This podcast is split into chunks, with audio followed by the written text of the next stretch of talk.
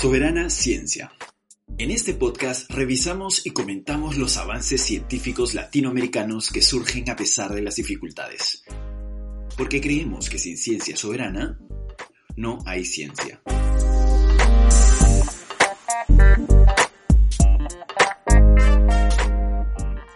Este podcast llega a ustedes gracias a N 1 Academy.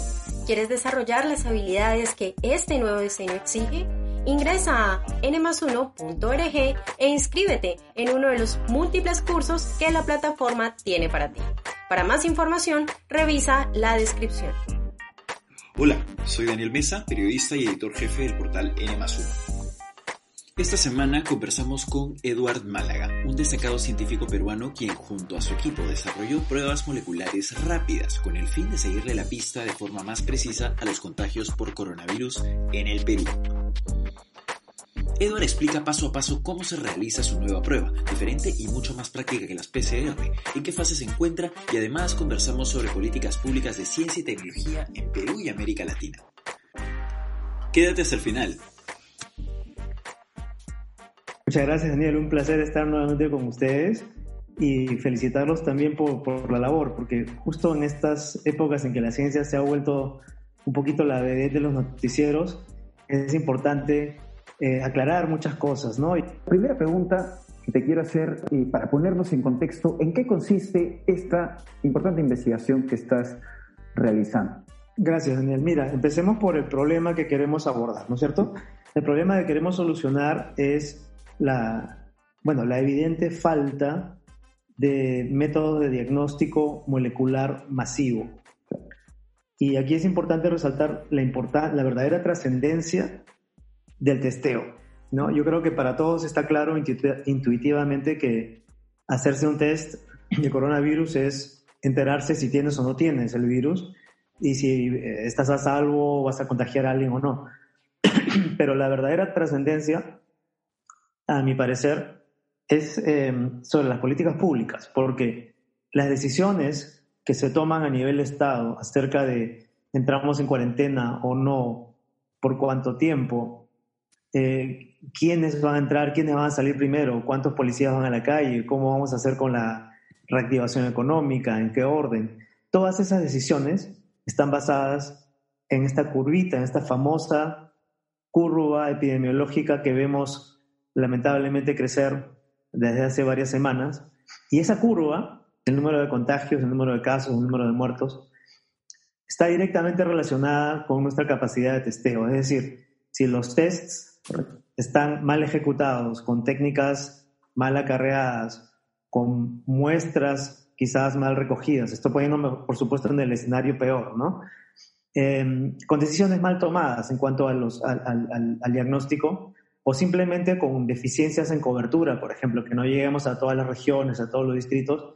Entonces, esa curva epidemiológica no va a recoger la realidad del contagio y las políticas que se basen sobre esa realidad mal leída obviamente van a tener un efecto no tan óptimo como uno quisiera y en realidad es lo que estamos viendo. Otro punto clave es que mientras no haya vacuna ni medicinas, la manera más certera o más eficaz de controlar la situación es leyendo la realidad a través de los tests. Entonces yo quiero dejar muy en claro eso, que no es solamente, bueno, vamos a, a diseñar un método más, un kit más, sino que es tratar de entregar una solución, de proveer una solución a, un, a una problemática mayor. Me queda claro, es, una, es un paso clave, ¿no? Es un paso clave que eh, tiene injerencia en la toma de decisiones respecto a esta, a esta pandemia. ¿no? ¿Acaso uno de los problemas sanitarios más graves que estamos enfrentando eh, en una vida entera, ¿no? Para muchos. En una vida entera. Probablemente no volveremos a ver esto. Probablemente, ¿no? Hay, hay, algunos que dicen que va a volver a alguna situación similar. Bueno, esperemos que no, ¿no? Pero es una cosa de, una vez en la vida, ¿no? Once in a lifetime. Así es, Daniel. Entonces, mira, ese, es el trasfondo, digamos, en un contexto eh, más, más, más, amplio, ¿no? Correcto. Pero completamente el, problema que tratamos de resolver es que ahora mismo en Perú es muy difícil acceder a pruebas moleculares. Eh, tengo conocidos que, creo que todos, ¿no? De pronto han sentido la necesidad de testearse porque se han sentido mal sí. y, por más privado que seas, con, con, todos los medios del mundo, no puedes pagar que te hagan una prueba molecular. No es así de sencillo. Tienes que pasar por una serológica, ir a un centro de salud, a que verifiquen la serológica y luego te dan una cita, pero no es que así nomás eh, las, las, puedas tomar. Entonces hay una escasez a nivel, que se siente a nivel de, de comunidad, hay una escasez que se siente a nivel Estado, porque el mismo gobierno reconoce que no es fácil Mm. Eh, implementar estas pruebas y de hecho los números lo reflejan. Si tú te fijas, eh, realizamos como Estado aproximadamente cuatro veces más pruebas serológicas que las pruebas moleculares. Entonces tratamos de, de, llenar ese vacío, de, de, proveer una solución a esa, a esa falta de pruebas moleculares. Ese es el, el aspecto concreto. Ahora, mucho más específicamente, está el tema de que quisiéramos independizarnos un poquito de la técnica usual, que es la llamada reacción de polimerasa en cadena, la PCR.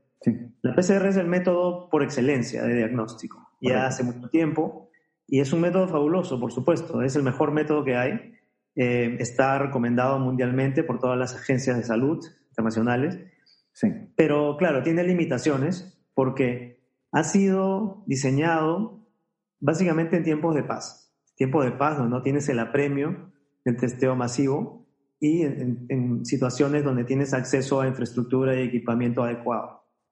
En este momento de la pandemia y en un país como el Perú, tenemos grandes dificultades para hacer masivo ese tipo de diagnóstico. Claro, está centralizado en el Instituto Nacional de Salud y al principio de la pandemia lo vimos.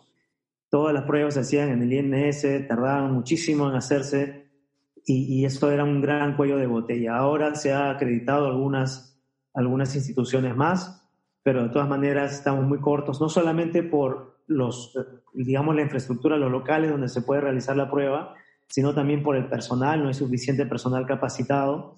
Los kits son caros, los equipos que leen estas pruebas también son caros, estamos hablando de máquinas de por lo menos 50 mil dólares, rango medio, bajo y no son portátiles, no, no, no las puedes llevar a cualquier entorno rural eh, ni a cualquier eh, posta médica. Entonces, la idea es eh, proveer tecnologías alternativas que solucionen este tipo de, problemática.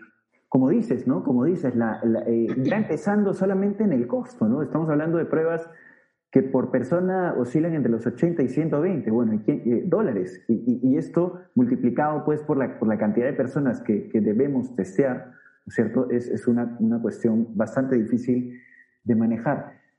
Sabemos bastante de las pruebas PCR tradicionales. Cuéntanos la prueba que se estaría desarrollando con tu equipo, con el sello peruano. Mira, justamente para empezar, eh, nosotros estamos haciendo una prueba que no requiere PCR. Esa es la, la, la diferencia fundamental, porque con eso nos estamos independizando de este tipo de pruebas. En realidad el método consiste en una combinación de tres técnicas o, tres pasos de experimentación eh, con, con, metodologías que ya han sido probadas, han sido publicadas, no, no es nada nuevo, no estamos inventando la rueda, sino que estamos combinando diferentes técnicas para lograr, por, por así decirlo, una receta óptima, una receta óptima que nos permita un kit molecular, molecular pero sin PCR. Entonces, ¿en qué consiste esto? Te voy a describir brevemente. Son tres pasos.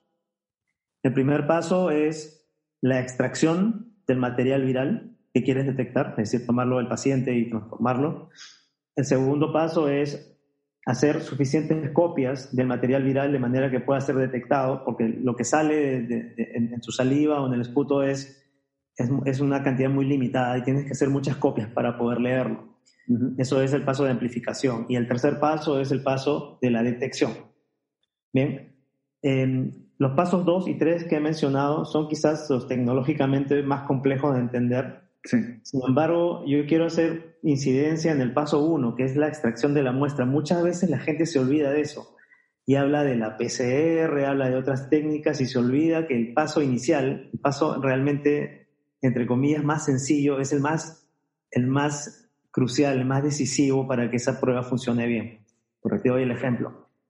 Normalmente lo que se hace es se toma el hisopado nasofaringeo, que, ¿no? que todo el mundo lo conoce, se disuelve o se, se, introduce esa muestra en un, líquido, un volumen, y a partir de ese líquido uno va a extraer el material viral, que es el, material genético viral, el ARN viral.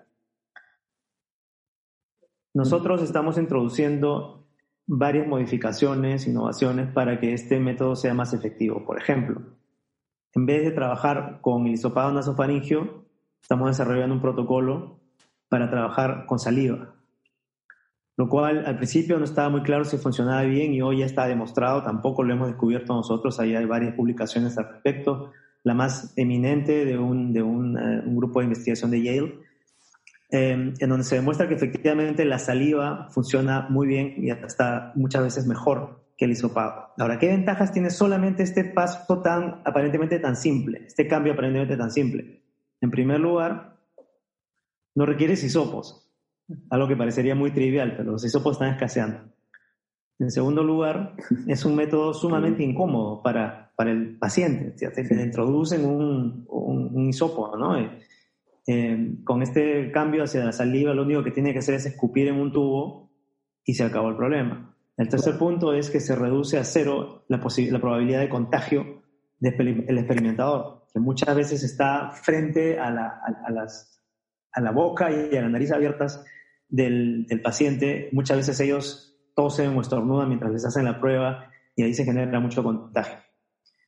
Otro cuarto punto que se estaría solucionando con este, con este cambio es el tema de los falsos negativos. ¿Por qué se producen falsos negativos muchas veces por las pruebas moleculares? Porque para que el hisopado funcione bien, para que tú logres tomar esa muestra bien, tienes que introducir el hisopo con cierta maña y saber recoger la, muestra del paciente. Si no ejecutas bien esa técnica, puedes pensar que lo has hecho bien, recoges la muestra y lo que va a salir de ahí no contiene virus o no contiene suficiente virus. Entonces la prueba te sale negativa, cuando en realidad era positiva, porque no recogiste bien el virus. Y mira, no estamos hablando todavía de nada biotecnológico, ni nada fancy, ni nada con instrumentos caros, es simplemente la toma de la muestra.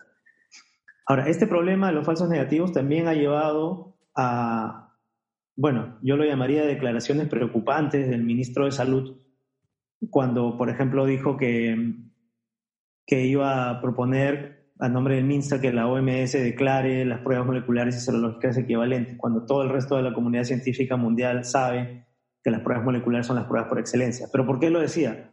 Porque eh, en su versión los los expertos o sus expertos le habían dicho que habían hecho un estudio en Perú a nivel de campo y demostrado que las pruebas moleculares, eh, que en el mundo, todo el resto del mundo funcionan bien, aquí no funcionan bien.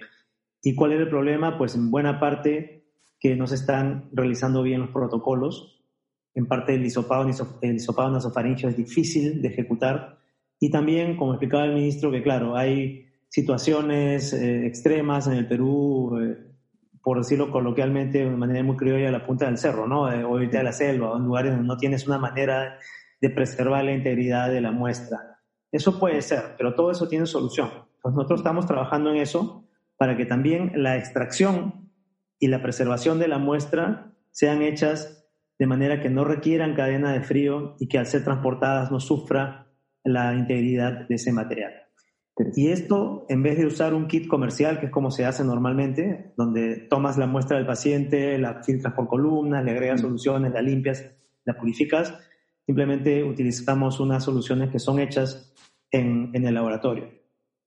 Quienes han trabajado, no sé, pues hace más de 20, 25 años en biología molecular saben que eh, comprarse un kit es la manera más fácil de hacer las cosas, pero también 20 veces más caro que hacerlo uno mismo. Entonces estamos recurriendo a ese tipo de, cambios simplemente para, para evitar todos estos problemas que te he contado y además hacer el proceso más barato y más rápido. Utilizando un kit, la preparación del ARN viral te toma cerca de 40 a 60 minutos solamente. Con esto estamos hablando de 5 minutos. Luego hay que hacer el copiado. Claro. Luego hay que detectarlo. Y ahí eso lo haces normalmente con la máquina de PCR. Ya. La máquina de PCR toma un par de copias que le das del, del genoma viral y lo copia, lo copia, lo copia muchas veces para poder detectarlo. Este proceso se hace con una enzima extraída de una bacteria que necesita tres temperaturas oscilando continuamente para poder copiar ese ADN.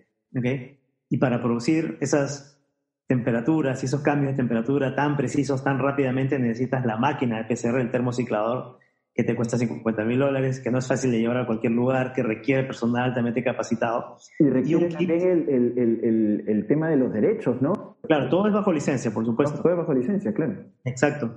Entonces, aquí lo que estamos proponiendo el cambio es utilizar eh, técnicas, se llama de amplificación isotérmica, que utilizan otras enzimas diferentes a las de la PCR, que en vez de copiar ADN con estos ciclos de temperatura en cuatro horas, lo hacen a una sola temperatura y en 15 minutos. Es un éxito. O sea, esto, esto tampoco, o sea, no es nada nuevo, ya se conocía, sino que simplemente como la PCR era el estándar, se seguía utilizando. Ahora, de estas, de estas eh, técnicas de amplificación isotérmica hay, hay varias, cuatro o cinco. Una diferencia quizás entre nuestra metodología y la de otros colegas que están trabajando en otras pruebas moleculares es que generalmente ellos van bien enfocados a un tipo de metodología de estos pasos nosotros estamos en los tres pasos, estamos tomando cuatro o cinco combinaciones distintas. Estamos siendo bien ambiciosos con todas las técnicas eh, que existen para compararlas bien y sacar lo mejor de, cada una. ¿no? Y de esta manera podemos lograr un producto un poco más, más preciso. Y el tercer paso es que una vez que has amplificado ese material tienes que hacerlo visible. Y aquí entras en otra maravilla de la biotecnología, que es otro grupo de enzimas que se llaman Cas. El sistema CRISPR-Cas es un sistema de edición genómica que se descubrió en bacterias. Las bacterias lo utilizan para justamente, mira la ironía, para defenderse de los virus. Cuando encuentran una secuencia viral, estas enzimas reconocen el, ADN o el ARN del virus, lo cortan y inactivan al virus. Entonces uno las puede programar en el laboratorio para que en este caso reconozcan al coronavirus nuevo en la muestra, corten esa secuencia y cuando la cortan, hacen brillar miles de moléculas fluorescentes que uno pone ahí en la muestra, que no brillan hasta que se produzca el corte. Entonces, por cada corte que se produce de un blanco viral, vas a hacer brillar, imagínate, miles de lucecitas en ese tubo.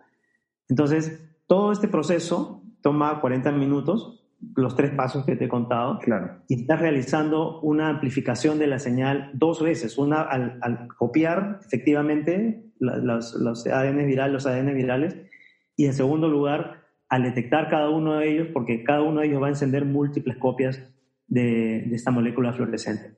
Finalmente, tienes un tubito que, brilla, porque tiene fluorescencia, donde tú puedes introducir una tira de papel reactivo tipo test de embarazo. Y en, dos minutos vas a ver si, se, aparece la rayita. Claro. Que, que es esto, ¿no? Entonces, en resumen, todo este proceso que te he contado de tres pasos que en el laboratorio suena complicado porque tenemos que probar muchísimas cosas con instrumentos caros. Al final se reduce a una cajita donde tienes tres tubitos, ¿no? Agarras la muestra, la procesas, agregas la mezcla 1, la mezcla 2, la mezcla 3, para los pasos que te he contado, extraer el ARN, amplificarlo y detectarlo, pones la tirita y se acabó. Como todos los procesos intermedios requieren solamente una temperatura por cierto tiempo, Tú lo puedes hacer en cualquier incubadora, cualquier baño María, lo puedes hacer incluso en una olla de agua con un termómetro porque el tiempo no es tan largo, lo, lo cual lo hace muy portátil. Lo único que tienes que hacer es poner una gota en cada paso, lo cual eh, no requiere mucho entrenamiento, no necesitas un biólogo molecular, no necesitas un técnico especializado.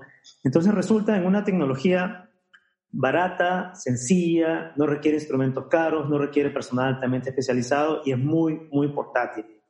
Así que eso es lo que estamos tratando de implementar.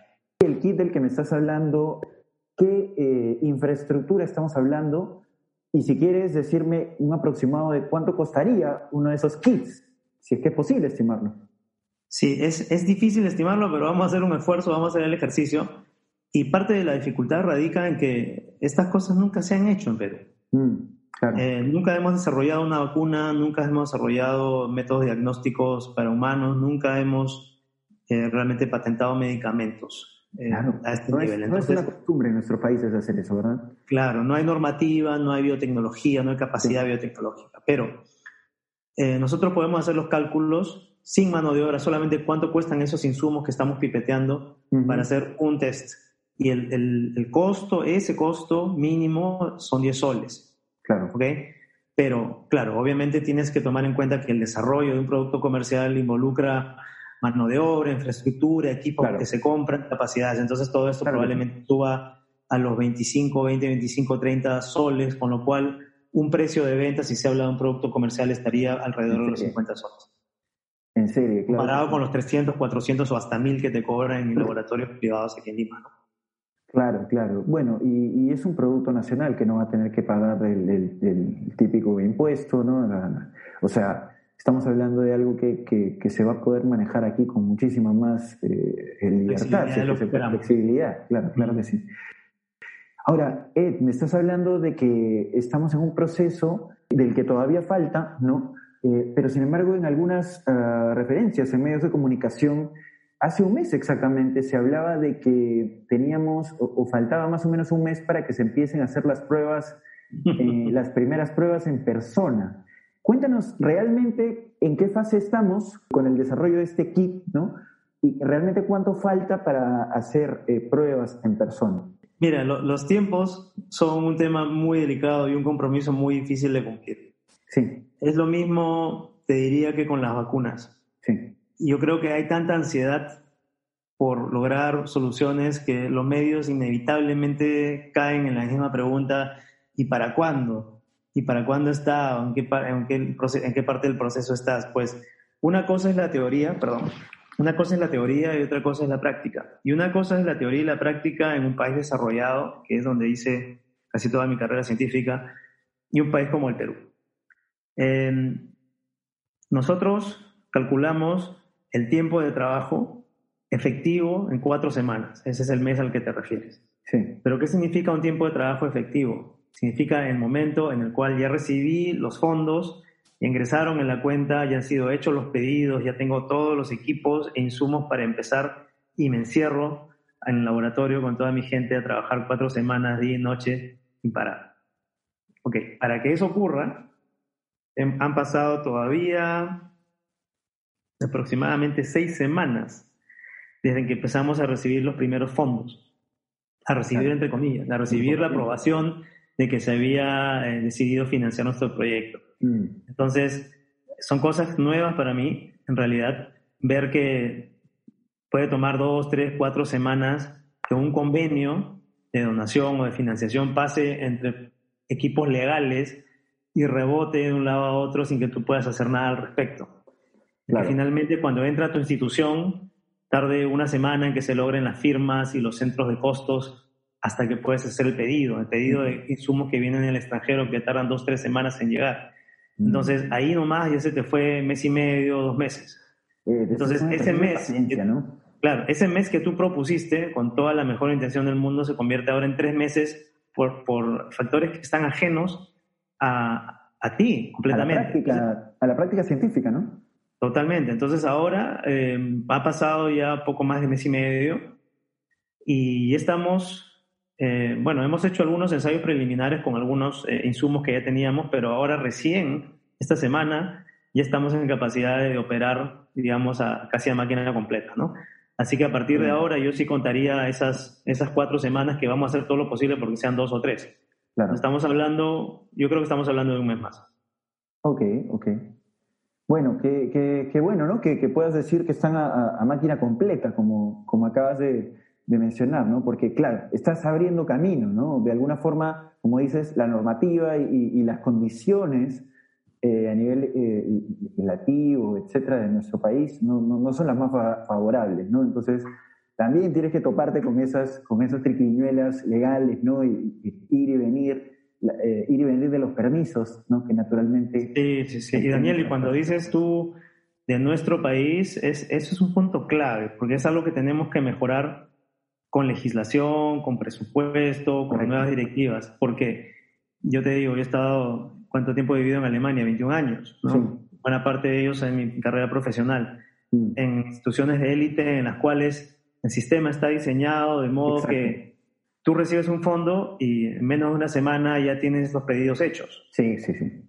¿no? Porque alguien que tú no ves invisiblemente se encarga de solucionar todos los problemas. eso no existe acá. Sí. Entonces eh, hay que realmente tratar de aprender las lecciones sí. que nos deja esta pandemia, más allá de lo obvio que es necesitamos más ciencia, necesitamos más tecnología, sino necesitamos facilitarle las cosas a quienes hacen ciencia y desarrollo tecnológico. Necesitamos políticas públicas y liderazgo, ¿no? Vamos a hablar de esas cuestiones, las dos últimas preguntas, pero yo quiero cerrar con las cuestiones técnicas. Me has hablado de que esta prueba es o va a ser accesible, ¿no? Eh, de bajo coste, eh, quería también saber la cuestión de la portabilidad o portabilidad, bueno, no sé cómo se dice, portabilidad de la técnica. Si es que con esta técnica, por ejemplo, vamos a ver escenarios como los que hemos podido apreciar de Corea del Sur, de Singapur, ¿no es cierto?, en las que estas pruebas pueden llegar a, lugares alejados o la gente puede ir en el auto, ¿no?, en, en áreas metropolitanas. Estás escuchando Soberana Ciencia este podcast llega a ustedes gracias a N 1 Academy. ¿Quieres desarrollar las habilidades que este nuevo diseño exige? Ingresa a n1.org e inscríbete en uno de los múltiples cursos que la plataforma tiene para ti.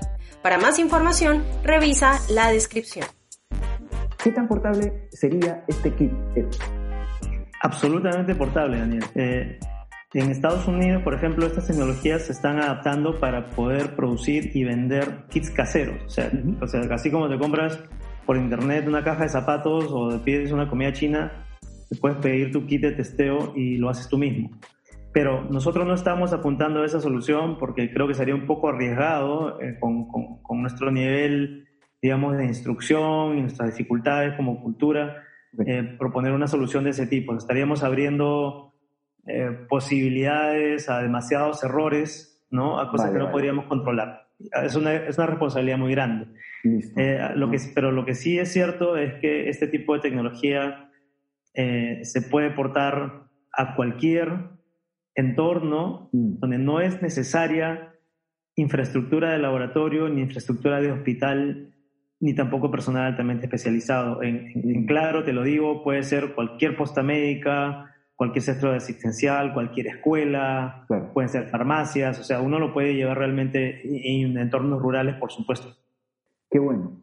Eh, realmente, por la, por la lejanía ¿no? de, los, de los principales eh, hospitales o puestos médicos en, grandes, eh, en muchas áreas del país, creo que el factor portabilidad va a ser, va a ser bastante, bastante importante. ¿no? Sí, quizás también añadir, perdóname, quizás también añadir que eso ha sido un punto importante para nosotros desde el inicio, porque hay otras soluciones que se están planteando que no tengo nada en contra porque todo suma, pero por ejemplo hay propuestas de utilizar equipos muy caros de secuenciación genómica o equipos robotizados para automatización de muestras, cuestan un dineral y solamente puedes tener cuatro o cinco en todo el país, o diez o veinte pero no masifican el tema, o sea, mm, te, te, ayudan a producir más resultados más rápido, pero igual sigue siendo centralizado en un solo lugar. Entonces yo creo que no se trata de, de elegir, de, de, proponer una disyuntiva, sino de montar todas las técnicas posibles. En los centros hospitalarios o con capacidad tecnológica, universidades donde haya este tipo de equipos caros que pueden procesar 10.000 muestras por día, pues enhorabuena que lo hagan pero ahí donde no se puede, ahí donde está la batalla, ahí en Lambayeque, en Piura, en Tumbes, en Iquitos, no puedes llevar estas tecnologías tan fácilmente. Entonces, hagamos eh, uso de biotecnologías más accesibles. Ese es un poco el razonamiento. Claro que sí, ¿no? La, la, la, gran esperanza es que puede llegar a todos los peruanos, ¿no? O sea, la, democratización de la, de la tecnología, ¿no? De la biotecnología. Hay un proyecto en la primera corte de Concitec que busca implementar pruebas moleculares con el método isotérmico RPA para detectar el coronavirus SARS-CoV. ¿Cuál sería la diferencia principal, o, bueno, si es que quieres eh, detallar, entre el proyecto vuestro, tuyo, ¿no? de tu equipo, y el, el, del primer corte de Claro, hay, mira, hay más de un proyecto, hay, hay tres o cuatro proyectos dando vueltas por ahí, y eso un poco también irónicamente nos dice cuánto se ha tardado el sistema en finalmente financiar y, lograr sacar adelante estas cosas que ya ahora todo el mundo está haciendo un kit, básicamente, poco en broma, ¿no?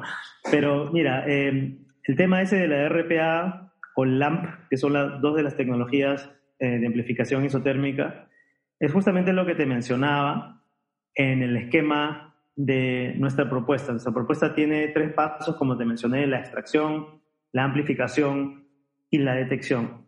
Solamente la amplificación es la parte que reemplaza a la PCR actual y en donde hay gente que utiliza RPA o utiliza LAMP. Nosotros, para nosotros, esa, metodología que mencionas de RPA o LAMP es una de las muchas que estamos probando dentro de un circuito integrado. Es decir, lo nuestro es más ambicioso, es más amplio, incluye una combinación de técnicas adicionales a esa. O sea, incluyen a esta, se solapan, pero no, no son iguales en total.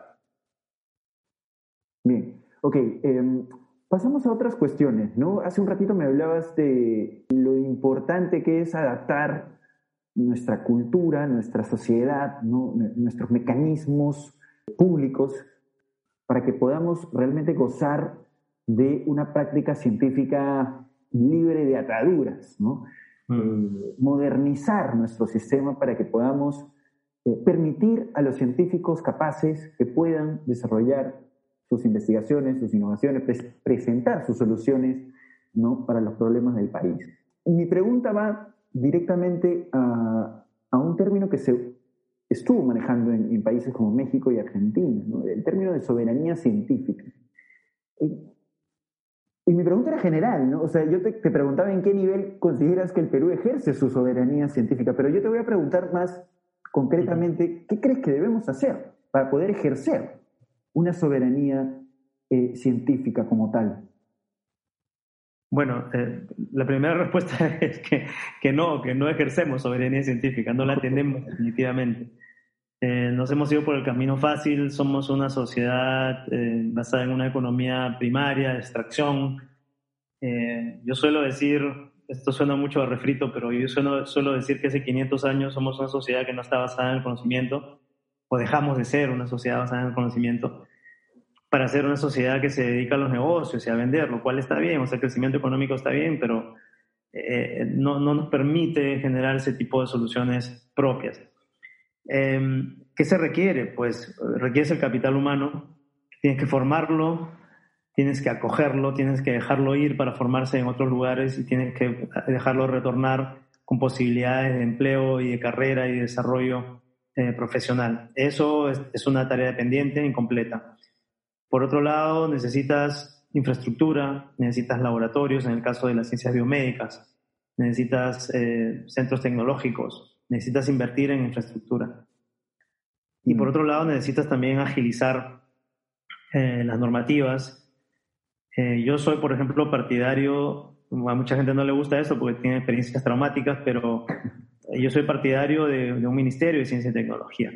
No mm. tiene por qué ser el ente burocrático. Es decir, caray, me parece un recurso muy, muy trillado decir no, pero vas a llamar más burocracia. Oye, entonces, este, si, si con ese argumento eh, refuta la idea del Ministerio de Ciencia y Tecnología, pues entonces puede hacer lo mismo con el Ministerio de Cultura, el Ministerio de la Mujer, eh, el, ministerio, mismo Ministerio de Economía. O sea, eh, no me parece una lógica aplicable, sino que tienes que recoger el, punto de que la ciencia y la tecnología son pilar del desarrollo y pilar de esa independencia, esa autonomía que te permite enfrentar como nación problemas de un índole superior. Estamos hablando de que las civilizaciones modernas enfrentan guerras, pandemias, cataclismos, utilizando ciencia y tecnología.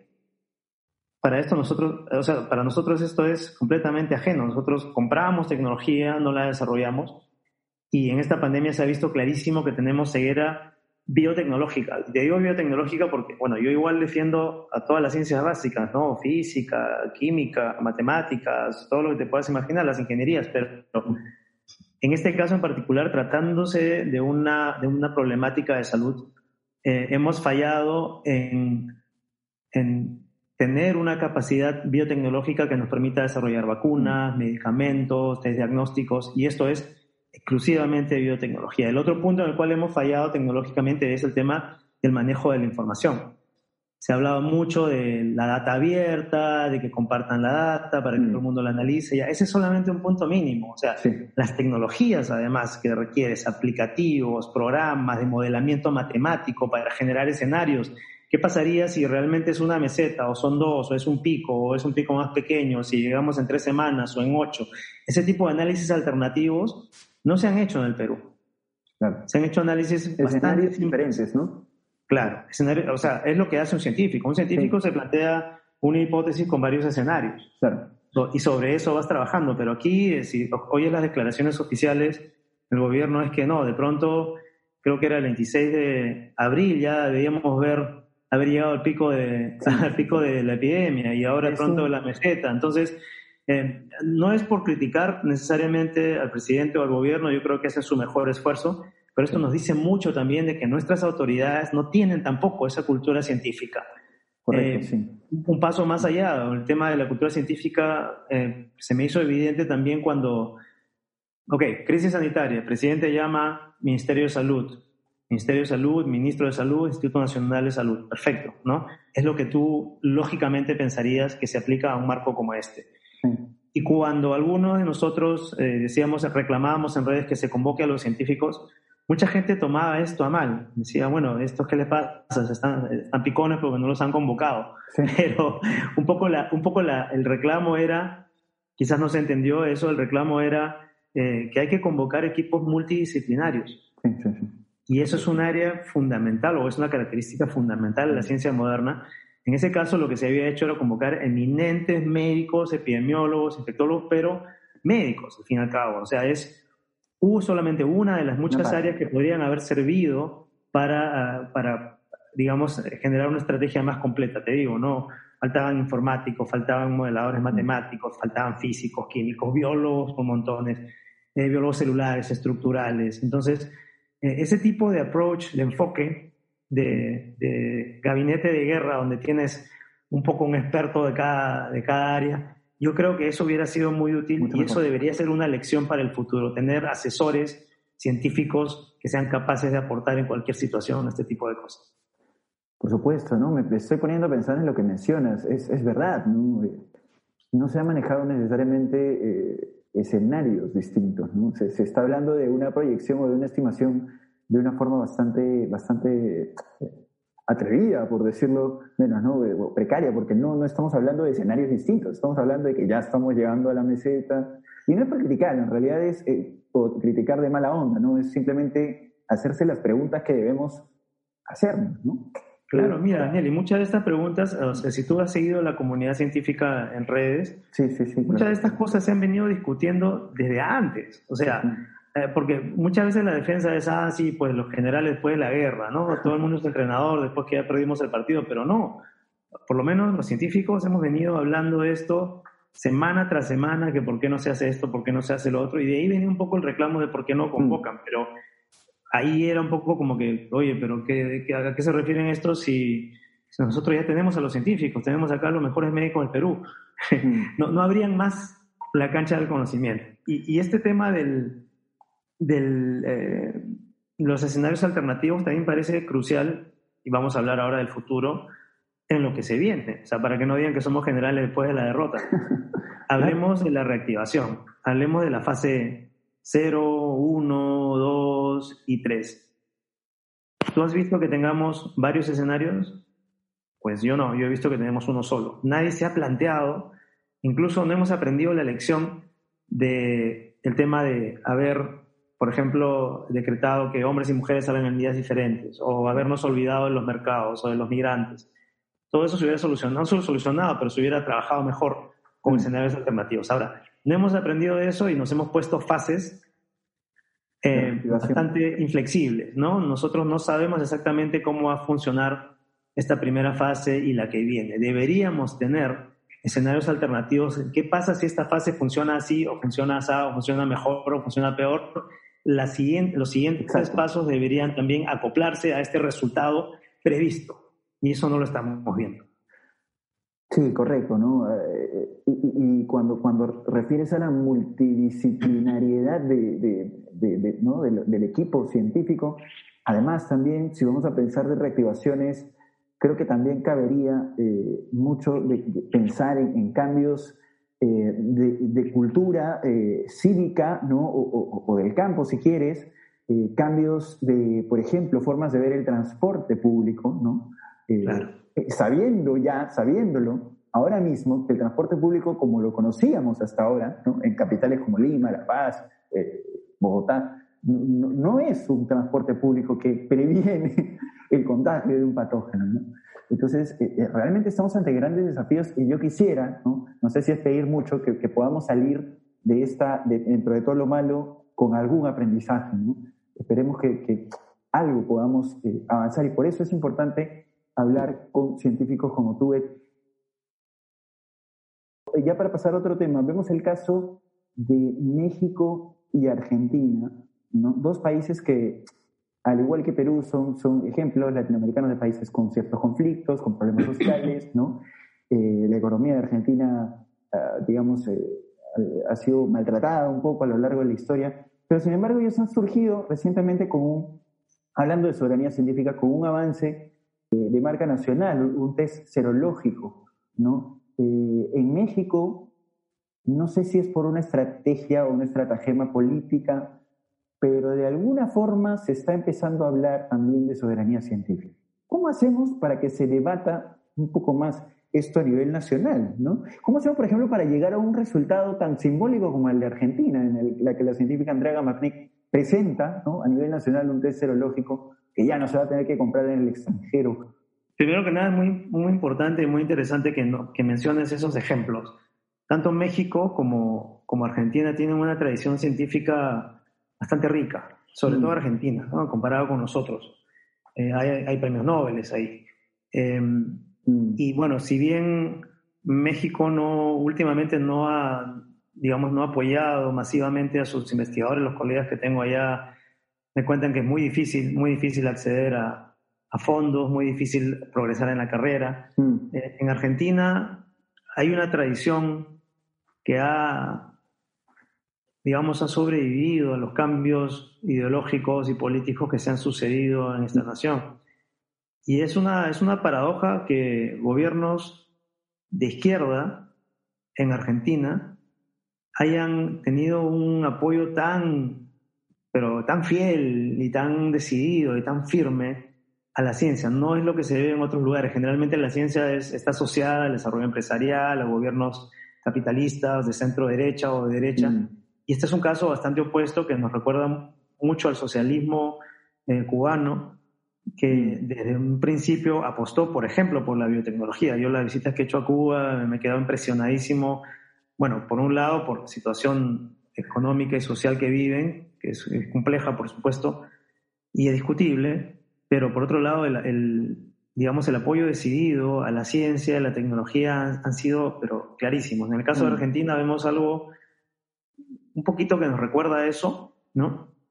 Ellos vienen default tras default, mm. económicamente hablando, y es un país que económicamente la tiene muy difícil y sin embargo apuestan, es cuando más apuestan por la ciencia. Mm.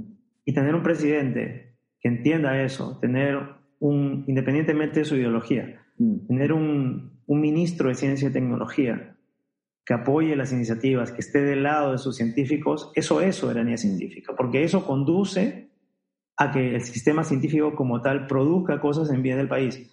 Este, este kit que mencionas no solamente es un kit serológico, también hay un kit molecular ahora. Mm. Y pronto va a haber uno como el que estamos trabajando nosotros, porque ellos empezaron antes. Impresionante. Todo esto, ¿por qué? Porque se ha invertido en ciencia. O sea, se ha vuelto a invertir porque el gobierno anterior se, se, eliminó muchos de estos, estos apoyos.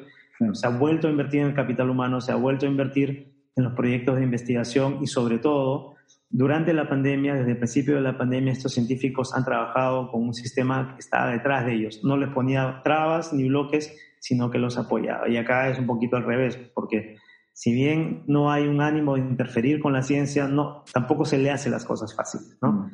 Y cuando habla de soberanía es justamente eso, o sea, poner sobre la mesa con orgullo, ¿no? Un presidente sobre la mesa y decir, mira, esto está hecho en Argentina mm. y ya no necesitamos comprar eh, los kits al resto del mundo, pues ahí está, es el principio del, del fin de la dependencia. Claro, claro que sí. Eh, hace poco incluso hablaba con una, con una eh, filósofa de la ciencia y entrando un poco a, a, a discusiones un poco más filosóficas, ¿no? Epistemológicas. Eh, sí, epistemológicas. Ella me hablaba de que cuando la, la ciencia, que es hecha por humanos, ¿no? Eh, y por ello también puede ser imperfecta, cuando la ciencia eh, se dedicaba exclusivamente a ser promocionada, cuando las personas, los, tomadores de decisiones se dedicaban a, promocionar o, a impulsar la ciencia, solamente dependiendo de los resultados inmediatistas o inmediatos, ¿no? esto podía ser peligroso. La ciencia y la innovación se deben impulsar eh, pensando en el largo plazo, pensando en que esta es una pequeña semilla eh, para un, un efecto mucho más grande, ¿no? y mucho más duradero. Claro, claro que sí. Ahí tengo un comentario de algo que me olvidé mencionar cuando me preguntabas qué necesitamos, qué deberíamos hacer. Mm. Bueno, no solo es invertir en el capital humano, no solo es agilizar normativas, invertir más, es también eh, la libertad científica, mm. un poco de la mano de lo que dices. En nuestros países, que como, ya sabes son utilitarios, basados en economía de negocios, eh, se ha puesto de moda pues la innovación. Sí, claro la innovación como motor de desarrollo para generar empleo, para generar competitividad en las empresas eh, y crecimiento del país por ese lado.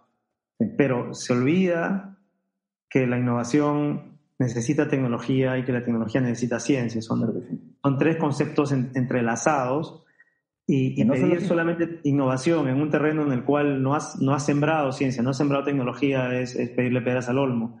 Eh, y este requerimiento o este consejo de innoven ustedes latinoamericanos viene de eh, economistas eh, pues como Porter o Krugman o mm. Stiglitz, que por supuesto son unos monstruos y han, han detectado que la, innovación es el motor del, del, desarrollo económico, pero en países en los cuales ya tienes una revolución industrial y una ciencia y tecnología de 200 años, en donde la innovación pues brota por todos lados. Aquí, aquí no se puede pedir eso y por lo tanto Necesitamos desarrollar una, una cultura y una educación científico-tecnológica que no sea utilitaria, que no esté necesariamente vinculada a, planes nacionales de ciencia y tecnología con cuatro prioridades, ¿no? Agro, pesquería, forestales y agricultura. O sea, así no vamos a salir nunca en su desarrollo porque necesitamos abrir nuestra frontera del conocimiento. Claro que sí, claro que sí.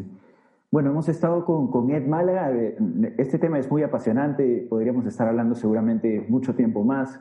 Ha sido una primera conversación, una primera aproximación, Ed. Eh, nos ha encantado saber de tu, de tu trabajo y, también de tus apreciaciones, ¿no? Como, como visión de país, como, como, Perú y también como Latinoamérica, ¿no? Porque este es un problema que, que, atraviesa a toda la región. Hemos estado con Ed Málaga Trilio, él es investigador eh, y ahora mismo, bueno, él es biólogo, perdona, Ed, biólogo molecular. ¿Estamos bien? Sí, mira, la biología molecular es una herramienta. Yo soy graduado, en mi doctorado es en microbiología e inmunología, pero mi especialización y mi trabajo lo hago ahora en neurobiología. Pero todo es molecular celular. Claro que sí, pero igual yo, yo quería, antes de cerrar ya, que también estabas trabajando, o sea, tú estás trabajando en el coronavirus ahora, pero antes venías haciendo otros tipos de investigación también. Cuéntanos rapidito de eso. Sí, mira, como muchos científicos hemos visto nuestros laboratorios cerrados y hemos visto que no, por un buen tiempo no nos vamos a dedicar a lo que normalmente hacemos. En mi caso, yo, mi, área de trabajo de interés es las enfermedades neurodegenerativas, como Parkinson, el Alzheimer, los priones. Entonces, eh, es, es, una rama bastante distinta mm. de, la virología. Sin embargo, tengo la formación de, de microbiología y inmunología.